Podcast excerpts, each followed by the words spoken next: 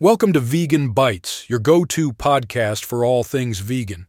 Today we're diving into a monumental decision by the United Nations that impacts not just animals, but also our children. Picture this the UN's Committee on the Rights of the Child has formally recognized the harm that witnessing violence, including violence to animals, can inflict on children.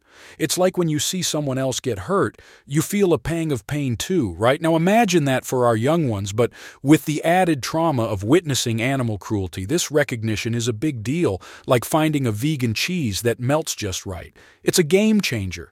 It means that the issue of animal cruelty is being taken seriously on the world stage. Research has shown that witnessing violence can lead to a child engaging in violent behaviors themselves, kind of like a domino effect. This applies whether the violence is towards humans or animals.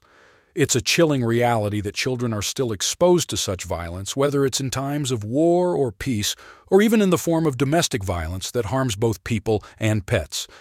In our work, we've seen children exposed to animal cruelty in various forms, from dogfights to cockfights. It's like taking kids to a horror movie. But the horror is real, and the victims are innocent animals.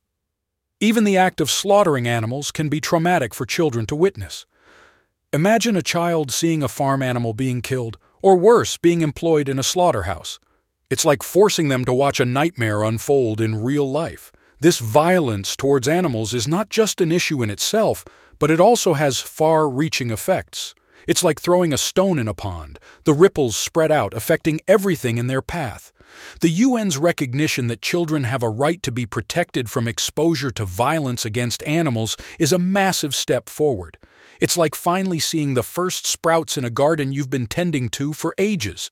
It's a sign of progress and a testament to the work done by animal rights activists and organizations worldwide.